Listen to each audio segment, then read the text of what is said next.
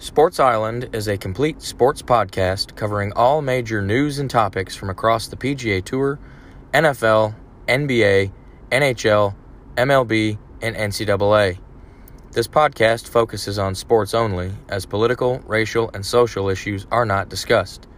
If you are a sports fan and are looking to stay up to date on all of the major news and topics from across the major sports, then Sports Island is truly your getaway destination.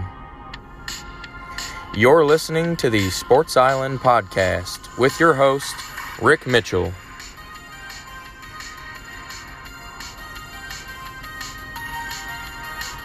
And now, the Sports Island podcast. Hey, everybody, and welcome back to another episode of the podcast. This is version 33 of the show, and appreciate you guys listening. We got a super busy episode this week again. A lot of stuff to get into. There was an NBA trade deadline that just passed, and uh, we've had a couple massive trades in the NFL that severely have impacted the NFL draft order. And of course, we'll get you caught up so far on the March Madness and men's college basketball.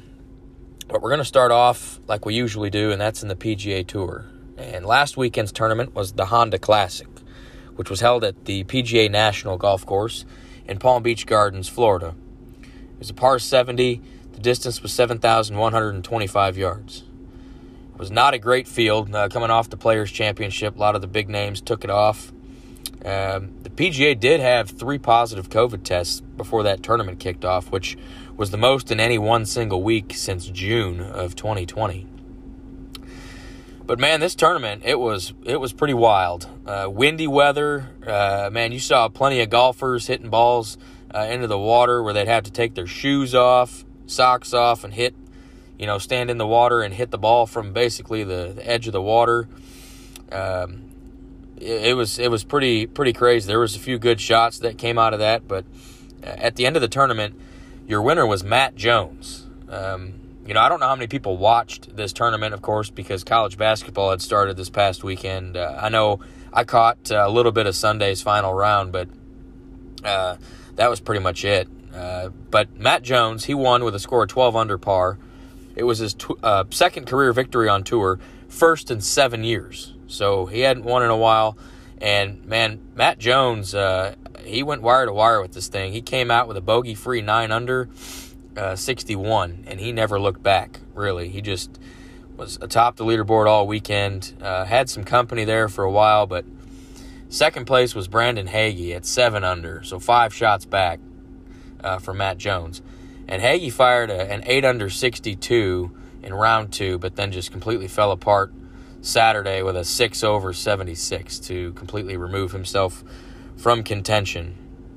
Now, your third place, there was a f- five way tie for third place. Uh, Russell Henley, Denny McCarthy, C.T. Pan, Chase Seiffert, and Brendan Steele all shot six under par.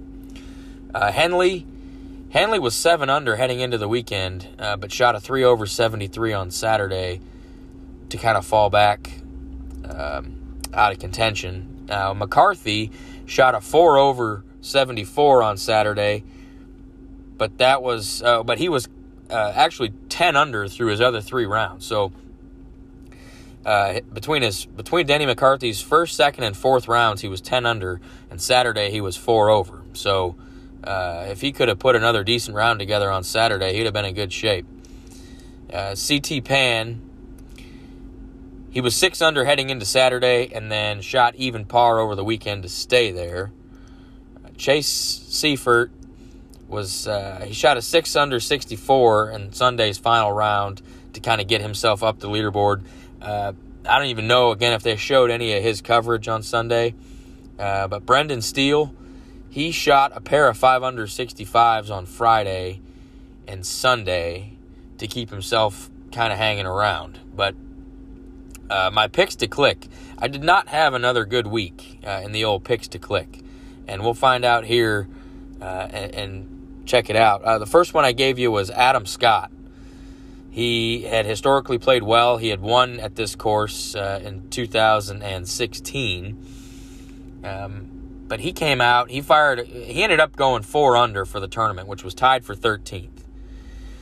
he was actually four under heading into the weekend, uh, but then he shot an even par. He was he was over par Saturday, under par Sunday, to uh, stay at even par for the uh, weekend, and four under for the entire tournament. Now he was one of those guys that had a ridiculous shot uh, from the edge of the water with his uh, pants hiked up and his socks and shoes off, his feet in the water he splashed this thing and plopped it right on the green. So that was pretty much the highlight of Adam Scott's weekend. But he did finish uh, tied for 13th, which uh, is a click. So I did click on him. Now, my second pick to click was Lee Westwood. And Westwood had just come off of back to back second place finishes where he was in the final pairing in each of the past uh, two tournaments Arnold Palmer and the players. Uh, two you know bigger tournaments. So he uh, he was playing pretty good golf, and so I liked for him to continue that. And he had never missed a cut here at PGA National. He was seven for seven coming into this tournament. So what did he go out and do? Well, he missed the cut. Uh, he was eight over par through two rounds, which actually uh, sounds even worse because he shot an even par 70 on Thursday and then an 8 over 78 on Friday. So his 8 over came all on Friday. He missed the cut, and I completely missed on him. Now, my third pick to click that I gave you was Daniel Berger. And after I recorded uh, that episode, with Berger withdrew with uh, a, a, some kind of injury, uh, so he did not play in the tournament. So I I didn't click or miss on Berger. I only had two guys that were eligible uh, and I went one and one on that. I clicked on Scott and whiffed on Westwood. So uh, Berger probably would have been good for me. Uh, I think he probably would have been in contention had he um, had he played. But this weekend's tournament's very neat. It's the World Golf Championships Dell Technology Match Play, and that's held at the Austin Country Club in Austin, Texas. It's a par 72 Distance is 7,062 yards. And this event is like is unlike any other throughout the year. And basically, it's uh, the first three. It started early. It started on Wednesday of this week, and uh, it's match play for the first three rounds. So how it works? You have 64 total golfers, and they're ranked from one to 64 based on uh, their official world golf ranking. And so they're split up into groups of four all right, so you have 64 players split up into groups of four. That gives you 16 groups. The top 16 players in the rankings are the top seeds in each group. All right, and the remaining golfers are picked randomly. Now, rounds one through three is your round robin, where each golfer in the group goes head to head with the other golfers in his group. And you get uh, one point for a win, half a point for a tie, and of course, zero for a loss.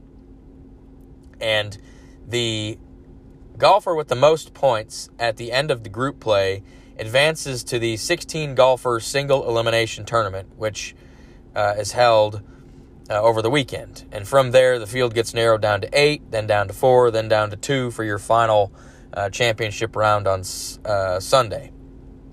So my picks to click this week are a little different because there's not a there's not going to be a top 25. I'll just I'll give you three guys that I think uh, maybe are under the radar that have a good chance to win this thing.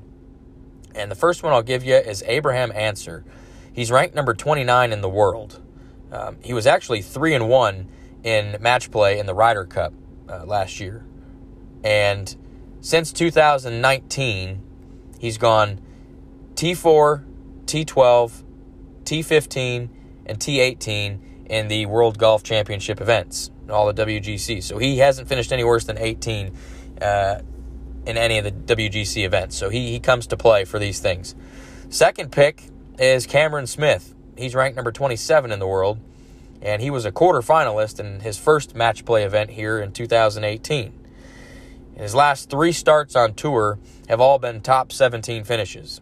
Uh, the Genesis, of course, the WGC at the concession, and then the Players' Championship. He hasn't finished any worse than 17 in any of those, so he's been playing pretty good golf lately. Now, my final pick to click for this uh, WGC Dell Technology match play is Paul Casey. Casey's number 18 in the world. He's actually a two time runner up here. Uh, 2009 and 2010, he finished second. And in six starts this year on tour, uh, he's got one win, which came in Dubai on the European Tour. Uh, then he's got two T5s, a T8, a T10, and a T12. So I like for Paul Casey to uh, to be in contention. Now, all three of those guys are in different groups, and they all have to win their group through round robin play in order to advance. So if if those guys don't win their group, they're not going on. But I, I do believe that uh, those three guys have a legitimate chance to uh, advance pretty far in this thing. So we'll have to stay tuned on that. I'll be checking into that tournament this weekend. Uh, match play is always a, a unique sight to see. But we'll move on to the NCAA and March Madness, college basketball. And we've made it to the Sweet 16. Of course, last weekend, the first two rounds went uh, underway. Uh, but before that even took place, there was some drama with regards to the weight rooms between the men's tournament and the women's tournament. Now, the men's tournament is uh, in the Indianapolis area, and their weight room for the men's tournament was one huge gym, bunch of free weights and uh, racks of, of dumbbells and uh, barbells and all kinds of equipment, machines everywhere. And then uh, in the women's side, which is in San Antonio, their gym consisted of basically one small rack of free weights, of dumbbells. So there was a big discrepancy there. Um, the NCAA came out and apologized and said that that was not their intention to shortchange the women and that women need to be equal. And so there was a whole big, uh, huge drama about that. But once the games got played, man, it was, we had some bracket busters on the first couple days of this tournament, which we usually do, but this year uh, was was really kind of worse than it has been in previous years in terms of upsets. There were five double-digit seeds that won on the first day of the men's tournament. Uh, number 15 Oral Roberts beat number two Ohio State, uh, and, and that. And then on the second day, number 14 Abilene Christian beat number three Texas uh, on the second day. So this was the first time in men's NCAA tournament history that four teams seeded 13th or worse have reached the round of 32. At number 15, Oral Roberts. Number 14, Abilene Christian. Number 13, Ohio. And number 13, University of North Texas, who had a big win over uh, Purdue University. Now, the first round also saw uh, a COVID affected game. Uh, the game between Virginia Commonwealth and Oregon, that got declared a no contest due to a positive COVID test in Virginia Commonwealth's team. So uh, the NCAA said no contest. Oregon wins by a score of two to nothing and advances. Now, Oregon would also go on to win their second game as well. So uh, they uh, they knocked out number two seed Iowa in the second round. They came to play. They were shooting the lights out of the ball. So uh, if they played anywhere close to that against VCU, they would have they would have beaten VCU anyways. But yeah, so first round kind of had a bit of everything really. Um, and we've made it to the Sweet 16. And of course, I, I made my predictions uh, last week's episode for the entire uh, for the entire tournament, but uh, I have Gonzaga winning it all. Now, we'll go over the Sweet 16 matchups here uh, just so we can see what's on tap this week. Of course, the Sweet 16 and the Elite Eight games are this weekend. Um, in the West region, the number one seed Gonzaga Bulldogs uh, take on the number five seed Creighton Blue Jays. Winner of that game plays either the number six seed USC Trojans or the number seven seed Oregon Ducks. That's a great game. Could go either way uh, on that one.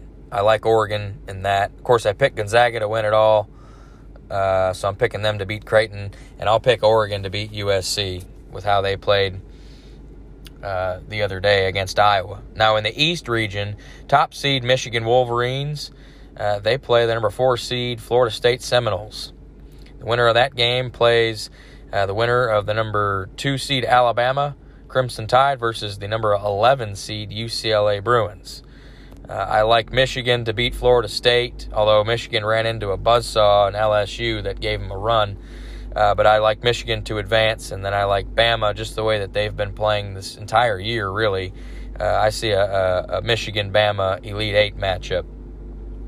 In the South region, the top seed Baylor Bears, uh, they play uh, the Villanova Wildcats, and number five seed.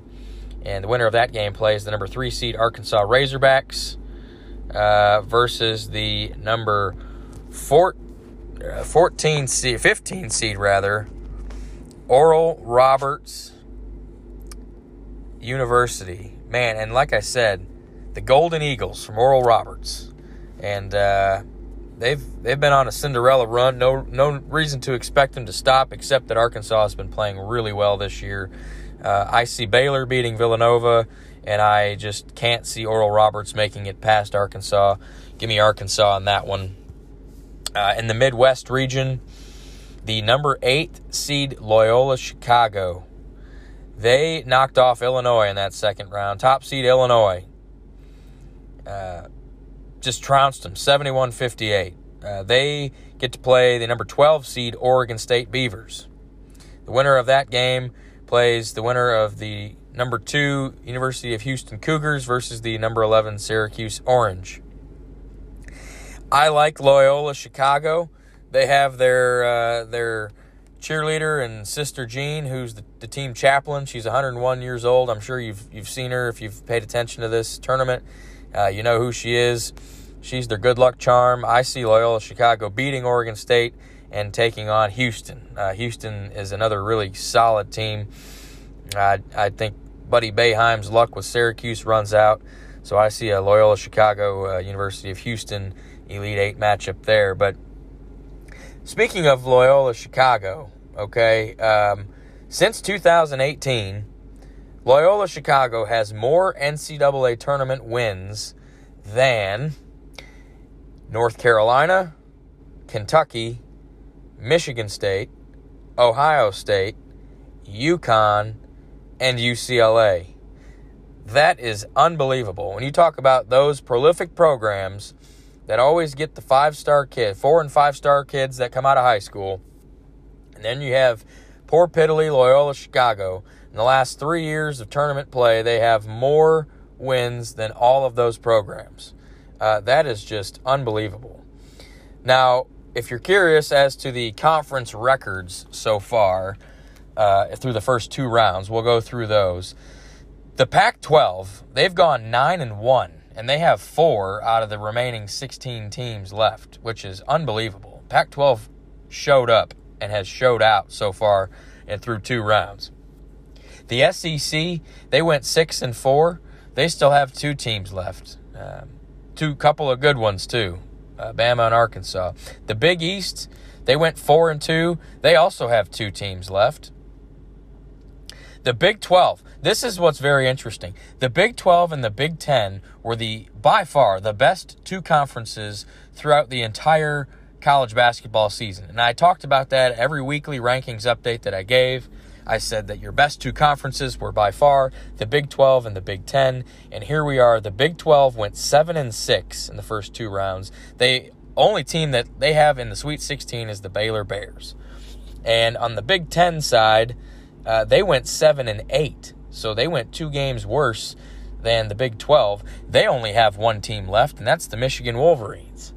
Uh, that's just that's I can't even believe that. Uh, but in the ACC, they went four and five, but they also have two teams left uh, over in the ACC. So uh, this March Madness is going to be uh, is going to be fun to watch, especially with all the higher seeds, you know, uh, that are that are still in it. We have uh, four double digit seeds in the Sweet 16. you have two 11 seeds between Syracuse and UCLA you have a 12 seed in Oregon State and a 15 seed in Oral Roberts. So there's going to be some great basketball. Uh, three of the four one seeds are still in it, and uh, it's just going to be a good weekend of college basketball. I just gave you my predictions for the Sweet 16, uh, so we'll have to follow up next week uh, once we get through this weekend. But we'll move over to the National Basketball Association and check in on a standings update there the trade deadline passed this week uh, on Thursday, and, and we'll go over that uh, and around the island. But as far as the standings update goes for the NBA, we'll start off in the Eastern Conference. The Philadelphia 76ers, they're 32 and 13. Uh, they've won nine out of their last 10. They're tops in the East. Milwaukee Bucks, they've been on a tear. They've won eight out, uh, won eight games in a row, nine out of their last 10 to move up to 29 and 14, ahead of the Brooklyn Nets, who are 30 and 15 in the number three spot. Brooklyn uh, is eight and two. They just lost a game the other night in which they did not have Kevin Durant, Kyrie Irving, or James Harden. Fourth seed in the East, the Charlotte Hornets. They're 22 and 21. Fifth seed, the New York Knicks, 23 and 22. Atlanta Hawks, 22 and 22. Seventh seed, Miami Heat, 22 and 23. They've lost five in a row as it sits at this very moment, but they just made a massive trade we'll get into uh, and watch for them to catapult up the standings here uh, in this next week, a uh, couple weeks. The eighth seed currently, the Boston Celtics. They're 21 and 23. Uh, they also made a couple of trades at the deadline, so pay attention to them. The Indiana Pacers, 20 and 23. Uh, Chicago Bulls, 19 and 24. They've also made a big trade at the deadline. Uh, the Toronto Raptors, 18 and 26. They've only won one game out of their last 10. Uh, not doing great. Cleveland Cavaliers 17 and 27. Washington Wizards 15 and 28. They're on a three-game skid. The Orlando Magic, they were a just a dumpster fire uh, at the deadline. They just getting rid of everybody. 15 and 29 is where they are now. They've only won two out of their last 10. And with the trades that they made, they are doing nothing but plummeting down to the Detroit Pistons at 12 and 31, uh, who has only won three out of their last 10. Now in the Western Conference, the Utah Jazz they've cooled off a little bit. Uh, they've they're 32 and 11, still atop the West. They're on a three-game win streak uh, currently, but the Phoenix Suns they're second in the West at 29 and 14. They've won seven out of 10. Los Angeles Clippers 30 and 16. They're on a four-game winning streak. The Los Angeles Lakers are the four seed currently, 28 and 17. They're on a four game losing streak. And the bad news for them is that uh, they lost LeBron James indefinitely with an, uh, an ankle sprain. So LeBron James is out. Anthony Davis is still out. He should be coming back relatively soon. But the uh, prognosis on LeBron James is just out indefinitely with a, with a high ankle sprain, which is not good news for them uh, missing both LeBron and AD. Uh, they're still obviously a solid playoff team because they will get both of them back um, before the end of the year. But pay attention to LA's uh, seeding. Now, the fifth seed currently is the Denver Nuggets. They were they're 26 and 18. Uh, they've won seven out of their last 10. They were also active at the deadline. Big acquisition.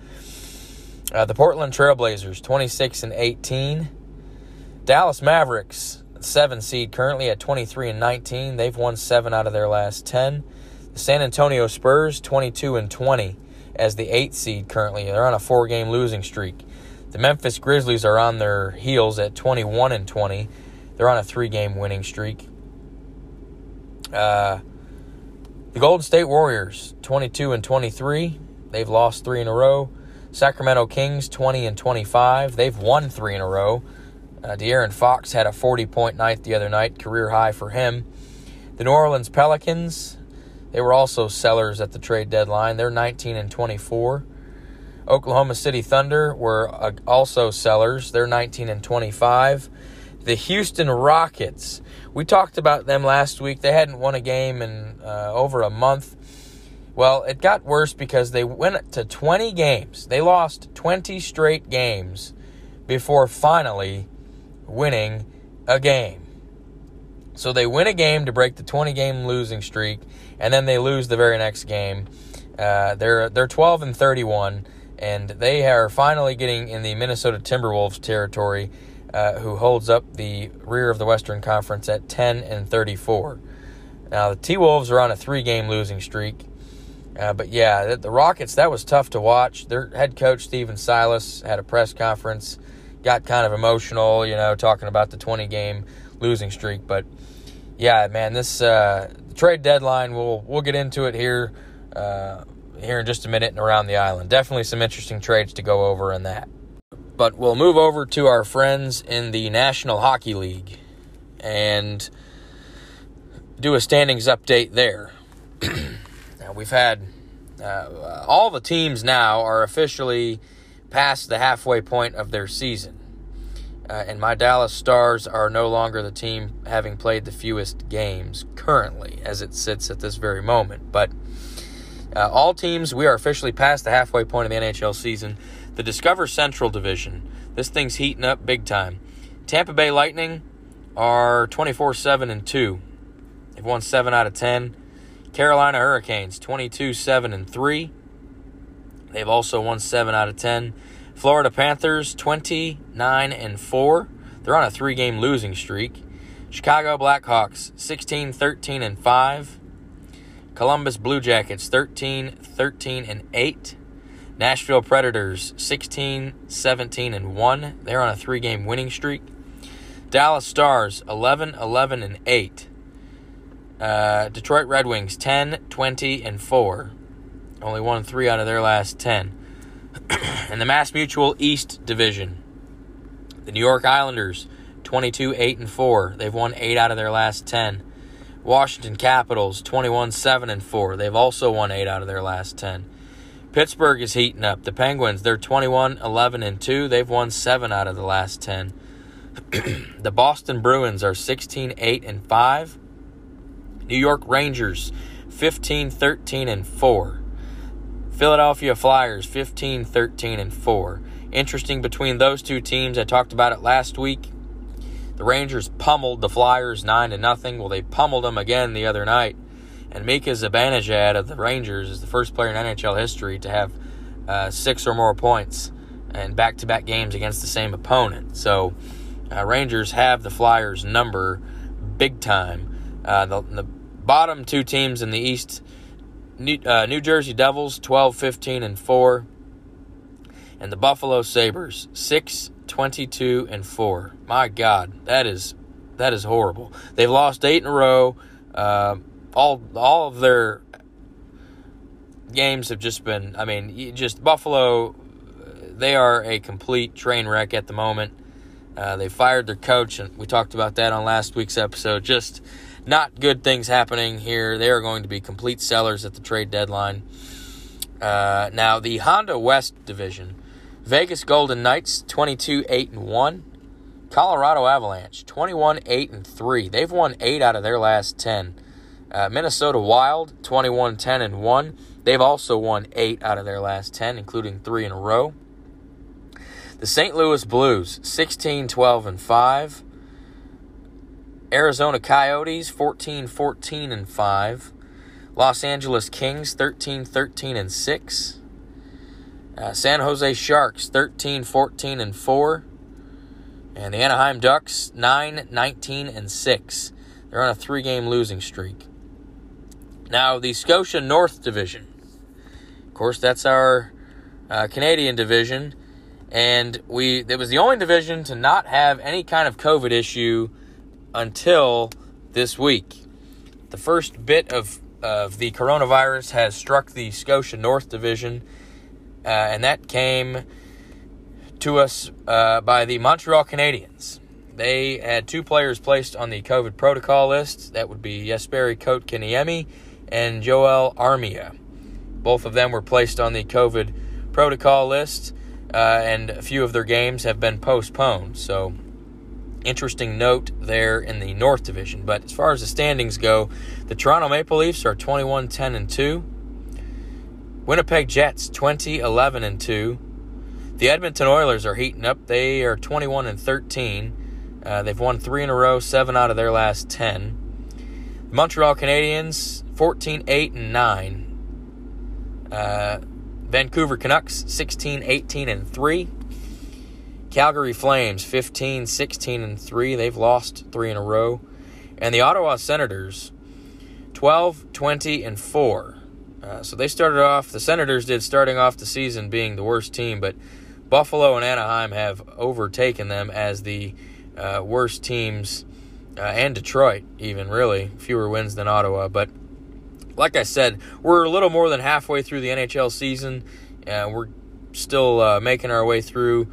Hopefully, the COVID situation continues to be steady in the NHL, and we'll just keep moving forward here uh, until we get to a little closer to the playoffs. I am actually going to a Dallas Stars game this weekend against the Florida Panthers. It'll be the first game I've attended this season and first sporting event uh, I've attended, uh, professional sporting event since uh, COVID hit. So I'm pretty excited about that. That'll be a good time, and uh, I'm looking forward to um, seeing um, how the limited fans uh, in attendance thing works.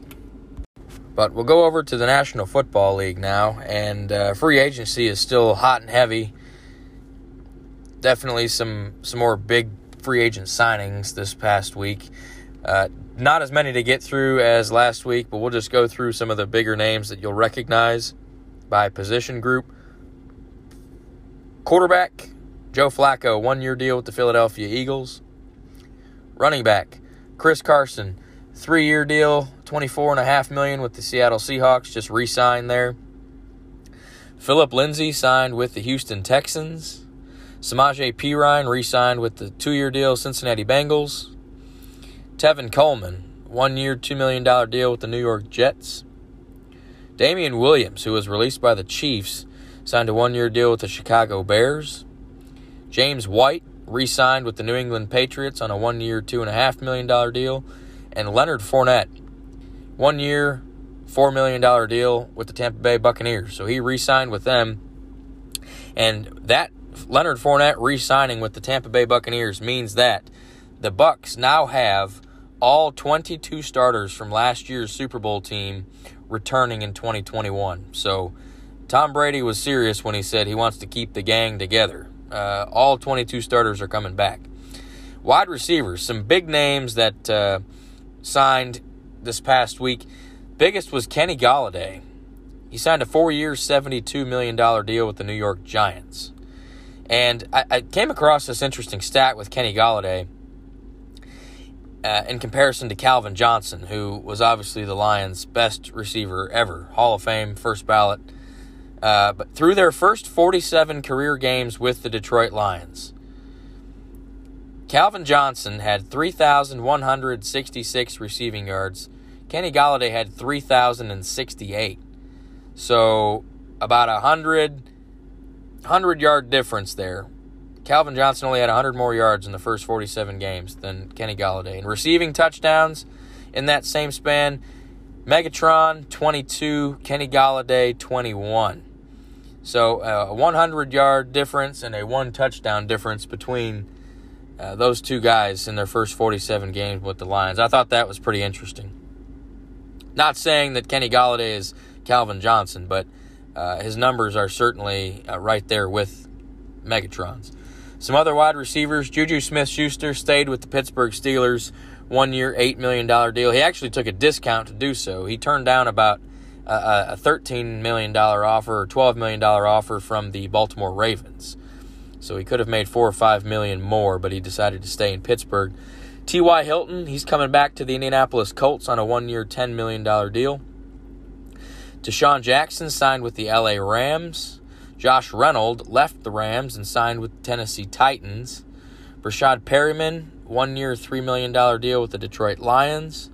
Keelan Cole, one year, $5.5 million deal for the New York Jets, uh, who have also signed Corey Davis. We talked about that one last week. John Brown, he signed with the Las Vegas Raiders, who also signed Willie Snead to a one year contract. So they got a couple new receivers there in Vegas. Adam Humphries signed with the Washington football team, who just keeps adding weapons for Ryan Fitzpatrick. Uh, on the offensive line, the only player to sign was only big name player was Riley Reiff with the Cincinnati Bengals. On the defensive line, Kerry Hyder, three years, sixteen and a half mil from the Seattle Seahawks. Malik Jackson uh, signed a deal with the Cleveland Browns.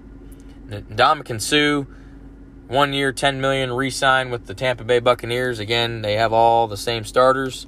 Carlos Dunlap, two years, sixteen and a half million from the Seattle Seahawks.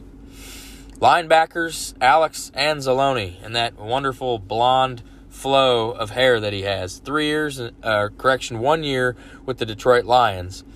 Now, Adoree Jackson, uh, defensive backs now. Adoree Jackson, three years, 39 mil from the New York Giants. Kyle Fuller was released from Chicago and signed a one year, $9.5 million deal with the Denver Broncos. Uh, Justin Simmons, Denver Broncos safety, who had the franchise tag placed on him a couple weeks ago, just signed a four year, $61 million deal to stay with the Broncos and not play under the tag.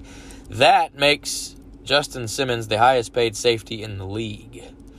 Uh, Anthony Harris, one year, 5 million from the Philadelphia Eagles.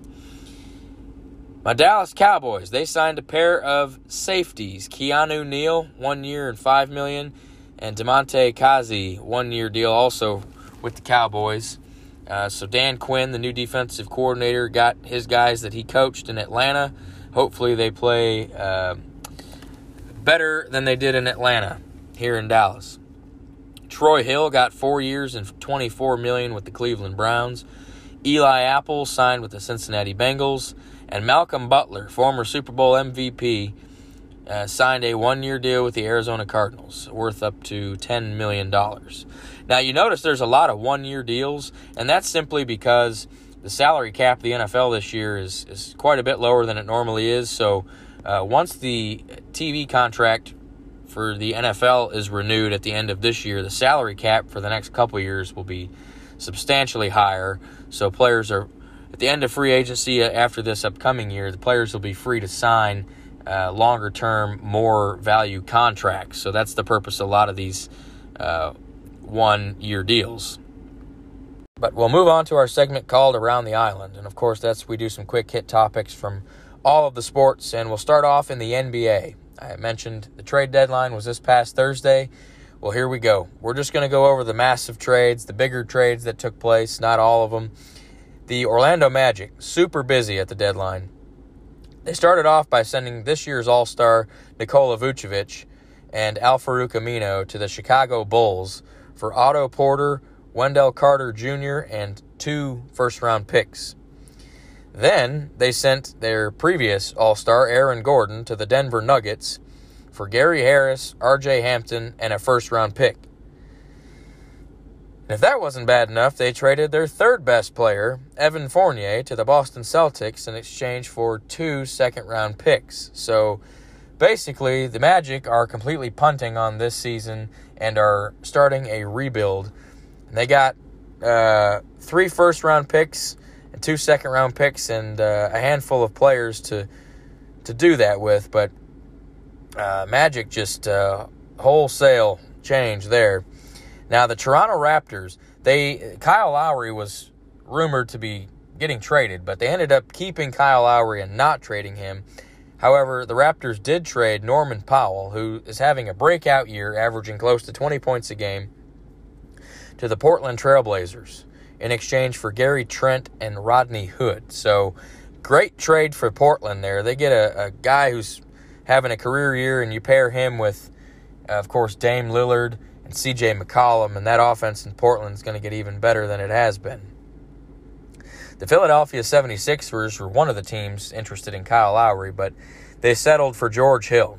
They acquired George Hill from the Oklahoma City Thunder in exchange for Tony Bradley, Terrence Ferguson, and two future second round picks. And this was actually a three way trade that included the New York Knicks.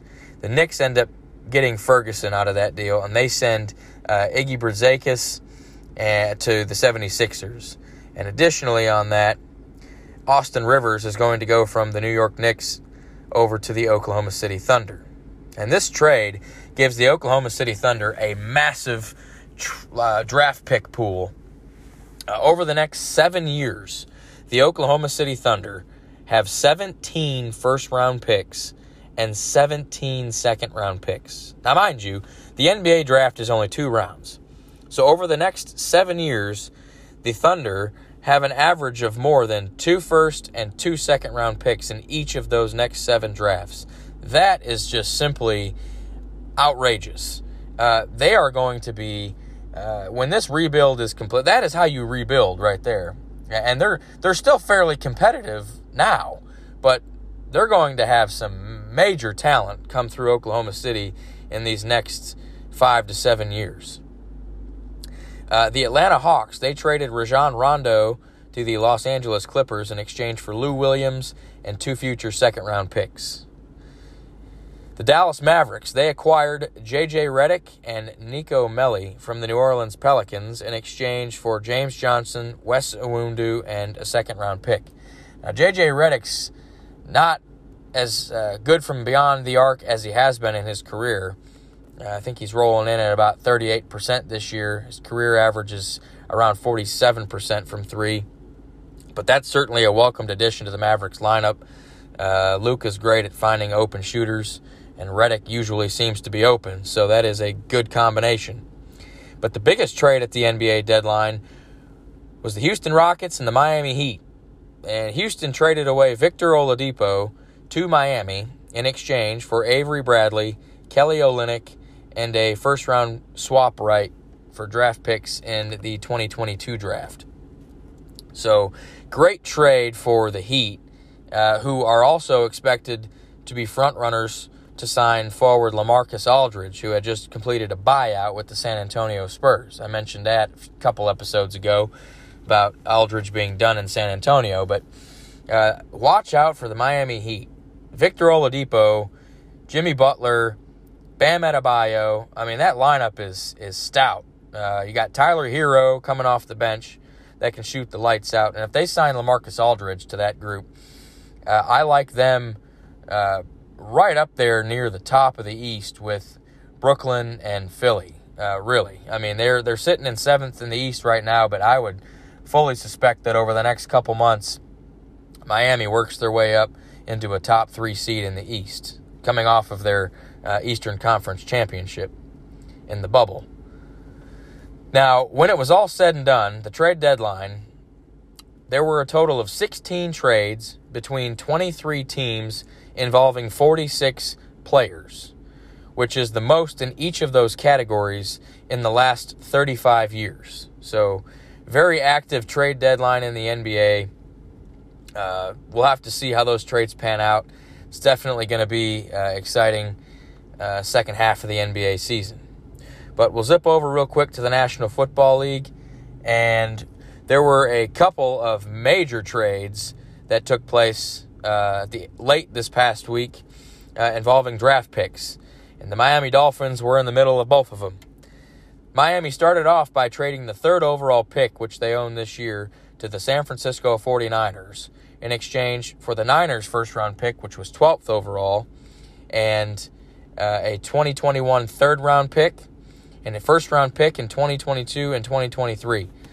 So Miami moved down nine spots. They got a third round pick this year and a first round pick in each of the next two drafts. That was a great trade for Miami, who just continues to stockpile draft picks while still being competitive. And you got to believe that the 49ers gave up all that to, to move up nine spots to take a quarterback. And all of the mock drafts that I've seen uh, here lately, uh, of course, Trevor Lawrence is going first. Zach Wilson uh, is is favored to be going second to the Jets, but they they still have Sam Darnold. They have not traded Sam Darnold yet, so uh, San Francisco squeaks in there. If the Jets decide to keep Darnold and, and draft a position player, then the Niners are going to have their pick between Zach Wilson, Justin Fields, Trey Lance. Uh, I like Justin Fields to go to San Francisco just simply because of his uh, mobility and his effectiveness in the the run pass option. And San Francisco loves to run the football. They have a couple of gr- uh, good running backs. So I like Justin Fields at number three. Um, but then Miami, after that trade, they just racked up a bunch of draft picks. They said, you know what? We want to move back up. Guarantee that we get one of the top four pass catchers in the draft to help Tua out. Top four pass catchers, of course, your wide receivers. You got Ja'Marr Chase, DeVonta Smith, um, Jaylen Waddle, uh, and then the tight end Kyle Pitts, uh, who is a generational talent at tight end. So the Dolphins were like, yeah, let's move up just to secure one of those guys because we're not sure we're going to be able to get one of those at 12. So Miami traded the 12th pick that they just acquired to the Philadelphia Eagles, uh, who were sitting at number six. So basically, uh, Miami moved back up to number six after trading down to, to, to 12. So they moved up six spots. And in doing so, they had to give up a fourth round pick this year and a first round pick in 2022 to the Eagles in exchange for the sixth overall pick this year and a fourth round pick this year as well. So uh, after that trade with Philly, the Miami Dolphins still have the following draft picks in the next three drafts. This year's draft, they have two first rounders, two second rounders, and a third rounder. Of course, in addition to their fourth, fifth, and sixth and seventh rounder. In 2022, next year, the Dolphins have two first rounders, a second and a third. And then 2023, they have two first rounders, a second and a third. So in the next three drafts, including this one, the Dolphins have a total of six first round picks, four second round picks, and three third round picks. That's awesome. Uh, Miami was just barely on the outskirts of the playoffs this past season. They just barely missed the playoffs uh, at, at 10 and 6, but they are rebuilding and they are competitive now. That team is good and they are doing it the right way. Miami, in another few years, is going to be a powerhouse in the AFC. But some other NFL news uh, the NFL announced a new set of TV deals between uh, the ESPN ABC Corporation, NBC, CBS, Fox, and Amazon. And that new agreement keeps Sunday afternoon games on Fox and CBS as they have been, the Sunday night games on NBC, which they have been, and the Monday night games on ESPN, which they have been. Uh, some Monday night games will also air on ABC, uh, since ABC is uh, part of the ESPN network. But for the first time, Amazon will be the exclusive home for Thursday night football and the NFL Network will air select Thursday games. So normally in these past few years, Fox uh, has taken over the Thursday night games with the NFL Network also co-broadcasting. But moving forward, it's going to be Amazon Prime. If you do not have Amazon Prime, you will not be able to watch uh, most of the Thursday night football games unless you somehow have uh, the NFL Network. Now, as part of that deal, the ESPN ABC uh, duo, they pick up two Super Bowls during that deal. Uh, so two two of the next uh, ten or so Super Bowls will be aired on ESPN or ABC. Uh, the first one will occur in 2026, and then the other three networks, NBC, CBS, and Fox, they get three Super Bowls each. Uh, NBC actually gets four out of the next 13 Super Bowls. So interesting uh, TV contract situation there. Now, I mentioned the NFL draft this year. Uh, it is held in Cleveland, Ohio. Um, and for, remember, last year it was completely virtual. Uh, this year, uh, the, the, NFL draft is April 29th through May 1st. And it is going to be held in person uh, this year. There will be a select number of prospects, fans, and media that are going to be allowed in attendance in person. Teams are going to designate a number of draft ambassadors which are fans who get front row seats. And in order to qualify for that, the fans must be fully vaccinated and wear masks. And the team personnel that are involved in the selection process of the draft picks uh, will be allowed to gather in a war room uh, at their team facility, which they had not been able to do last year. Uh, remember, individual coaches and GMs were at their house, on their boats, in their basements, whatever doing the draft virtually. Well, this year they get to meet in person in the war room, uh, providing they follow the appropriate protocols. And as far as the NFL draft festivities, uh, downtown Cleveland is pretty iconic, and they have the Rock and Roll Hall of Fame, First Energy Stadium, of course, where the Browns play, and the Great Lakes Science Center. All three of those venues will be hosting uh, the draft festivities. So a lot of stuff will take place outdoors. So that'll be uh, good and help maybe limit the spread of the virus. Uh, but the final piece of NFL news deals with the New Orleans Saints. The Saints were the only NFL team uh, this past season to officially lose a draft pick over the violations of the COVID protocols during the 2020 season. So the NFL announced that the Saints lost a sixth round pick in next year's 2022 draft, and they were fined $700,000 after the appeals process was completed. The Las Vegas Raiders, they had violations, but they did not lose a draft pick. They just got fined $800,000. And the NFL came out and said that the reason that the Saints were punished the most severe was because they were repeat offenders. Of course, week two, Coach Payton uh, did not have his mask on on the sidelines, and then week nine, uh, Coach Payton and Jameis Winston and several other players were celebrating the post game win uh, without masks on, and so the NFL violated them uh, twice, different fines, and uh, they just lost a sixth round pick in next year's draft because of that. Uh, but yeah, so only team to lose draft pick there. Now we'll we'll move over to the National Hockey League. Some notes out of that. Um, the NHL announced uh, a, a new change to their draft lottery starting this year in the 2021 draft, and I am extremely happy because if you recall, uh, many episodes ago, uh, when the NFL draft lottery took place this past season, I was very against how the NHL does their draft lottery uh, because the, of the way it turned out. Um, the NHL does their draft lottery very, very different than what the NFL does. I'm not sure why the other sports don't just adopt the NFL's version of the draft order, where you know the best team picks last and the worst team picks first. That just seems fairly simple. But the uh, NHL hadn't been doing that, so they said, you know what? Uh, the Detroit Red Wings, who were the worst team in the league last year, ended up with the fourth pick because of the current lottery system. So that was just completely fraudulent.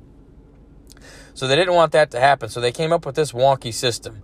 Basically, starting in this year's 2021 draft, the team finishing with the fewest points in the league cannot draft lower than third overall. Don't know why they wouldn't be able to just get the first pick, but they can't be any lower than third. Uh, that would be your Detroit Red Wings rule. Now, starting in 2022, 11 teams, instead of the normal 16, are going to be eligible to win the lottery, and no team can win the lottery more than twice in a five year period. That would be what we call the Edmonton Oilers rule, because the Edmonton Oilers, they won the lottery three times in a five year span uh, from 2010 to 2015. They had three number one picks, which ended up being Taylor Hall, who's no longer on the team, Ryan Nugent Hopkins, and Connor McDavid. Uh, three fantastic players that they got in a five year span because of the, the luck of the lottery. So the NHL is limiting the number of teams that can win the lottery by five, and they're also trying to prevent tanking, uh, which uh, hockey is, is full of guys that you know care about their integrity and their pride. So tanking is not an issue in the NHL. Uh, but yeah, that's that's prevent tanking. I, I just they need to just forget about that and just adopt the easiest system, and that's what the NFL rolls out. Um, but the biggest news, I, I, say the biggest news out of the NHL, the most dramatic news out of the NHL this past week was uh, dealing with NHL referee Tim Peel. He was set to retire at the end of this season, but he has been removed from his duties uh, basically after he was caught on a hot mic saying that he wanted to give the Nashville Predators a penalty uh, in their one of their recent games this past week. Now, referees are human, okay? They're, they're just like you and I. They have bias. They grew up watching that sport. They grew up with their favorite teams in mind. And while referees, you know, don't necessarily get caught being biased or uh, favorable to one team over the other.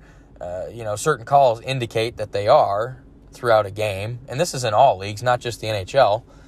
But you know, this is not really news to me. Uh, the NHL, you know, is the same as every other major pro sport. Referees are humans, just like they are uh, in every pro sport, and you know they make judgments based on what they see, and it is what it is. So I, you know, Tim Peel's done being an NHL referee uh, just because he's the only one that's gotten caught, I guess is what I'm trying to say. All referees have some bias.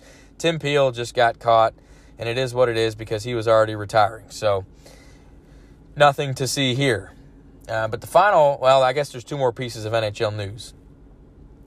Uh, the Canadian government they announced that they're going to be reducing the quarantine period for players that are traded from American teams to Canadian teams uh, before the trade deadline here, which is a couple weeks away. And the quarantine period was going to be 14 days. That is now going to be seven days with enhanced testing. So if a player gets traded from a U.S. team to a Canadian team before the deadline, they only have to quarantine for seven days uh, and they will undergo enhanced testing. So interesting note there. Uh, still waiting for the border to open up. Uh, don't see with all the vaccines that have been rolling out in both countries. Don't see why we're not opening the border, but uh, that is not my decision. Quick trade in the NHL. Uh, the Buffalo Sabres just absolutely abysmal. They're trading Eric Staal to the Montreal Canadiens for a third and a fifth round pick in this year's draft. But we'll circle back over to college basketball for a minute. Texas, University of Texas, my beloved Longhorns, their head coach, Shaka Smart, he is leaving the University of Texas to go be the head coach at Marquette University. Now, I, am actually uh, fine with this because Shaka Smart was probably getting fired anyways. Uh, he was he the Longhorns won the Big 12 conference this year, for God's sakes. They got a three seed, and they got booted by a 14 seed Abilene Christian in the tournament. Shaka Smart's record with Texas was 0 and 3 in, in the tournament. And he only made the tournament three times and didn't get out of the first round in any of them after leading Virginia Commonwealth University to the Final Four a couple years before he got hired at Texas. So I'm not really heartbroken over this. I think uh, we needed a change of scenery, and an initial report that I read indicated that the Longhorns were possibly eyeing uh, Texas Tech head coach Chris Beard, who has been a fantastic coach in Lubbock the last several years, taking the Red Raiders to the national title game a couple seasons ago. Um, but a quick note from the PGA Tour uh, Brooks Koepka he, I, I, told you he withdrew from the Players Championship with uh, a knee strain, his right knee. Well, he ended up having surgery on that right knee on March the 16th. So that put that puts Brooks Brooks' status in doubt uh, for the Masters. Masters is just uh, a few weeks away, and Koepka's probably not going to be there, which is very unfortunate because uh, he he, I, I think he's got he's got all the game to win a green jacket one day, and I would like for him to be a. I mean, I, I think he would have been a favorite at this year's Masters uh, had he played, but uh, that's a bummer for Koepka. Hopefully, he gets back uh, and he can compete because he loves him some PGA Championship and U.S. Championship. He's got two of each, so hopefully he can get back before those get going. But the final piece of news I have uh, deals with uh, legendary broadcaster Jim Nantz. You hear him all the time on CBS. Uh, he agreed to a contract extension with CBS. Um, his contract was about to expire, and he was considering jumping over to ESPN, but he stayed with CBS for uh, a cool six and a half million per year to be a broadcaster. And of course, you recognize Jim Nantz because he does uh, NFL games during football season. He does PGA Tour events weekly uh, during golf season. And of course, he does college basketball during March Madness when it's on CBS. Uh, he is, he's got a voice like no other. He's uh, probably my favorite broadcaster in all of sports. Um, you know his voice when you hear it. Uh, he is just uh, an exceptional broadcaster, so I'm glad that he's staying with CBS. Uh, but that is going to wrap up the 33rd episode of the Sports Island podcast. I appreciate you guys listening to it. Uh, it's available on all major podcast platforms, uh, so you can rate, review, and subscribe. Tell your friends about it. And um, we got another busy week coming up. Uh, some college basketball again, Sweet 16, Elite 8 will be wrapping up this weekend. Um, some uh, baseball seasons right around the corner, so just stay tuned uh, to the next couple weeks' episodes as they'll probably be just as busy as this one. But in the meantime, stay safe, be well, and we'll catch you on Sports Island next week.